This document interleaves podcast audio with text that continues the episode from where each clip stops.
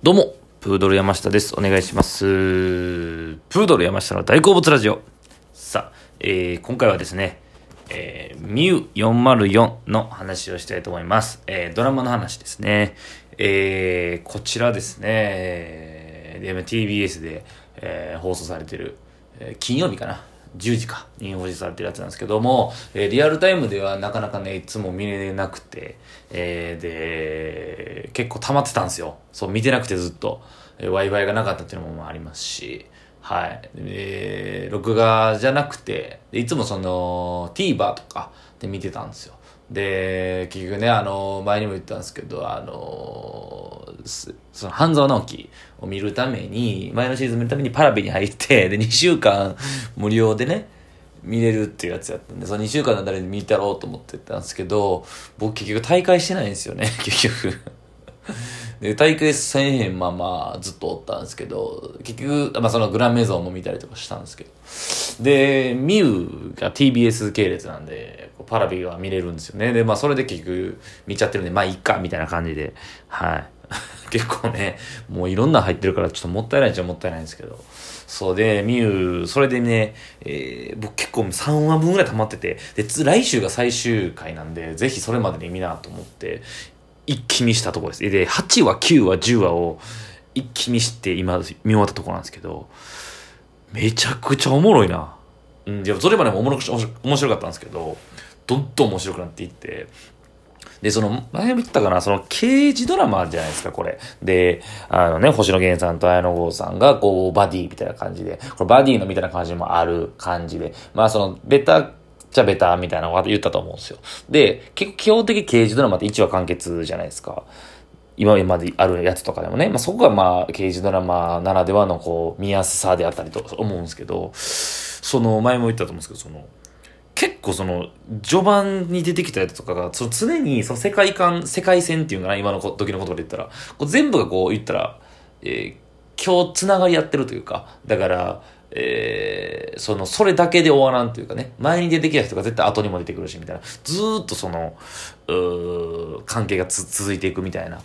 感じで、そう。で、その、結局その、菅田将暉ですよね。だから、あの、くずみっていう男が、えー出てきたりとか、えーあとそのね、エトリっていうね、まあそのくずみもそれ関係してるんですけども、えーあの人、ハムちゃんね、麦ちゃんのこととかもやっと解決されたりとかっていう部分が、えー言うたら今までやった伏線であったりっていう部分が、この8、9、10ぐらいでもう一気にこう、解決、回収していくから感じがあって、もう、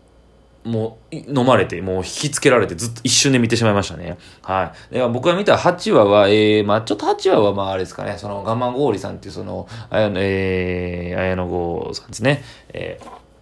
えー、いぶき。いぶきの、ええー元恩師みたいな人があったんですけど、もうこれは悲しすぎましたよね、ちょっとね。えー、刑刑事になるためのきっかけをもらった人なんですけど、えー、結局ね、えー、そういう、あの、殺人事件に関わっていたと、その人が。ってこと最後に分かって、えー、ちょっと辛すぎる感じのやつやったんですけど、で、90がまあ結構繋がってたかなという。9、まあ9からがだからクライマックスに向かってってる感じですかね。えー、だからその、えー、麦ちゃん、えー、黒川智香さんが演じる、そう。人がね、もうかくまわれてたんですけど、えー、居場所が見つかって捕まっちゃう。で、この、えー、だから、すごいですよね。えー、これをきっかけとなったその男の子、18歳の男の子が、えー、2話ぐらいに出てきたあの高校生のね、えー、陸上部の、えー、虚偽の通報してみたいな。それで捕まらへんかって逃げたやつが、えー、菅田将暉さんのそのあれ、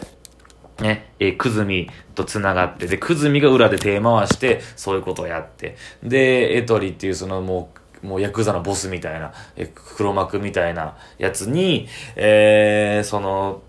女を、そのきっかけの女を、その女を探したんですね、鳥はその麦ちゃんを。で、麦ちゃんを、まあ、こんな話は長くなるんですけど、それを、使う、そう、それとかもね、あの、そう、捕まえる。えーだからその、麦ちゃんをエエトリに売る。きっかけとなったのが、その、2話に出てきた子がそこで出てきてみたいなとか、はあ、すごいなって思いましたね。めっちゃ、もう見てる人はもうめちゃくちゃ僕の気持ちわかると思うんですけど、すごいですよね、これね。で、10話ですよ。で、10話がこの選手だったやつか、この間。えーついにできたんですよね、くずみがもう。で、まあ爆発の事件になったのも全部くずみが、えー、原因やって。で、結局、そのエトリっていう名前はずっと出てきたわけですよね。ちょこちょこ、その、えー、だから、あの、麻生久美子さんね、えー、隊長、ゆずる、えー、桔梗さんね、隊長の、言うたら、まあ、宿敵みたいな感じでずっと追いかけてたんですね、エトリを。で、このエトリをやっと捕まえて、で、9話であっさり捕まる感じですね。あ、あっさり捕まんやと。で、やっぱり思ってたのは、やっぱその、まあ、その、役者的にも今もうすごいじゃないですか。もうだから大物俳優になってきはった。この菅田将暉、菅田将暉さんをこの、えー、言ったら多分このドラマの最大の黒幕にしたんやろなっていうのが最後で分かりましたよね。まあそんな感じやったんですけども、ちょいちょい途中から。エトリではなく、結局このクズミっていう男を最終的に、えー、捕まえる。までももう、そ、そこの感じが10話に詰まってたかなと思いましたね。いや、すごいな。だから全部が繋がってるんですよね。だから、なんですかね、伏線が3つ4つぐらいあって、それが徐々にこう、1個になっていってみたいな。でも、だから最終話は、くずみとの全面対決みたいな感じになってくるんですけども、えー、その選手がですね、結構その、いろんなことを題材にするんですよね。社会問題を。この、まあ、ちゃんとその今までであったら、煽り運転であったりとか、外国人の労働者問題とかがあって、その今現代に起きてる社会問題とかをちゃんと拝見したりするんですけど、今回はもう完全にそのツイッターであったりとか、えー、ネットであに起きてるそのフェイクニュース的なことが、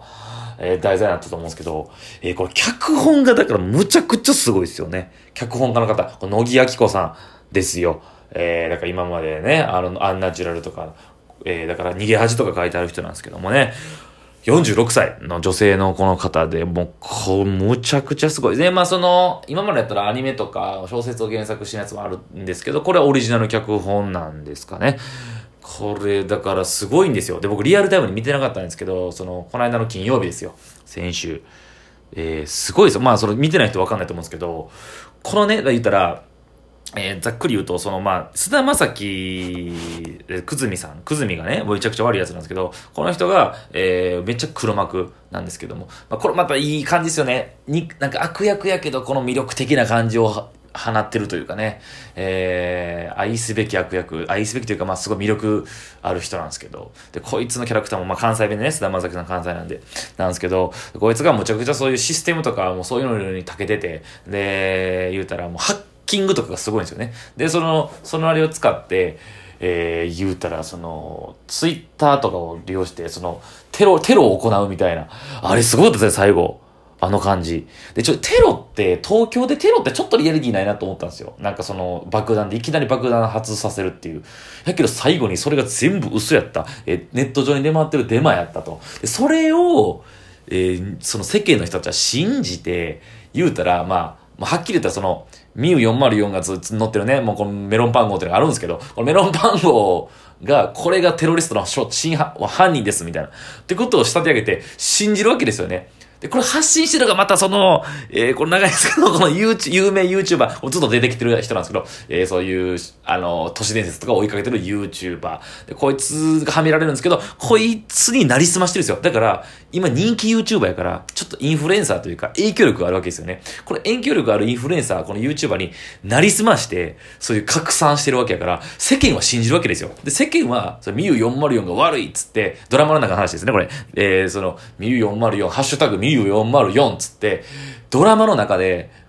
それでツイッターでバーってみんないろいろ拡散して、ここいつら警察だけど、ミュー40が悪いっつって、ツイッターで、そう、ドラマの中で、ツイッターで世界トレンド1位みたいになるくだりがあるんですけども、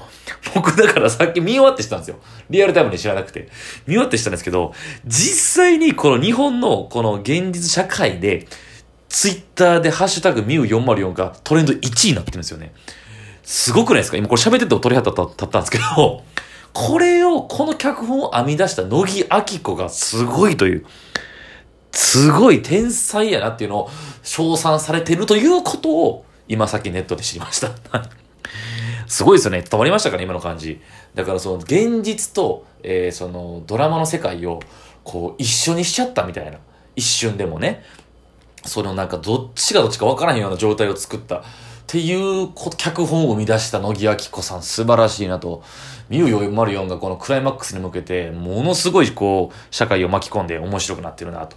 思いましたね。で、やっぱつくづく思ったのが、やっぱりこのテレビ離れとは言いますけども、結局やっぱテレビと、えー、ツイッター、SNS の親和性っていうか、結構繋がり合ってるなと、相性がいいんだなと、見てツイート、ツイッターをツイートする、つぶやく。で、これでこう、お互いに相互作用があんやなってことを改めてこのね、思いましたね。はい。いや、すごいな。そう。で、まあ、僕、パラビ見てるんでね、その後にあの、綾野剛、星野源、米津玄師3人のスペシャルトーク、これパラビでしか見れないんですよ。これめっちゃ面白いんですけど、これを見て、えー、すごいですよね。なんか、3人とも友達なんですね、これね。えー、綾野剛さんと米津さんはもう、めちゃくちゃ、えー、仲いいらしくて。で、そこに菅田将暉もね、仲いいらしいんですよ、菅田将暉さんも。菅田将暉と飲みに行ってとか言って普通に言ってて。で、で、源さんもそこにこの間飲みに行って、えー、菅田将暉、米津玄師、星野源で飲んでたんですって。すごいっすよね。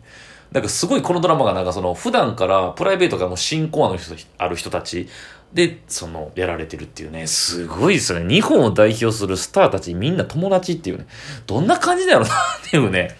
すごいなと思いましたね。はい。でもね、楽曲のことにも言っててね、えー、すごいやっぱ改めて、まあ、米津玄師さんの話は前にしましたけど、えー、すごいね、米津玄師さんね、の話もしましたけど、えー、つくづくすごい日本の代表するポップスターやなと。えー、最近出す曲曲全部がドラマのタイアップっていうね、素晴らしいですよね。すごい。で、ドラマの完全書き下ろしですから、全部。今回の関電って曲も完全にもうミュー40の書き下ろしで。僕もめちゃくちゃ聴いてるんですよ。関電もめちゃくちゃ聴いてて、ミューもめちゃくちゃ見てるから、うわ、なるほどなっていうね。二人の環境めちゃくちゃ書いてる。お前はどうしたい？返事はいらない。この島とね、息吹の関係をむちゃくちゃ言ってるでね。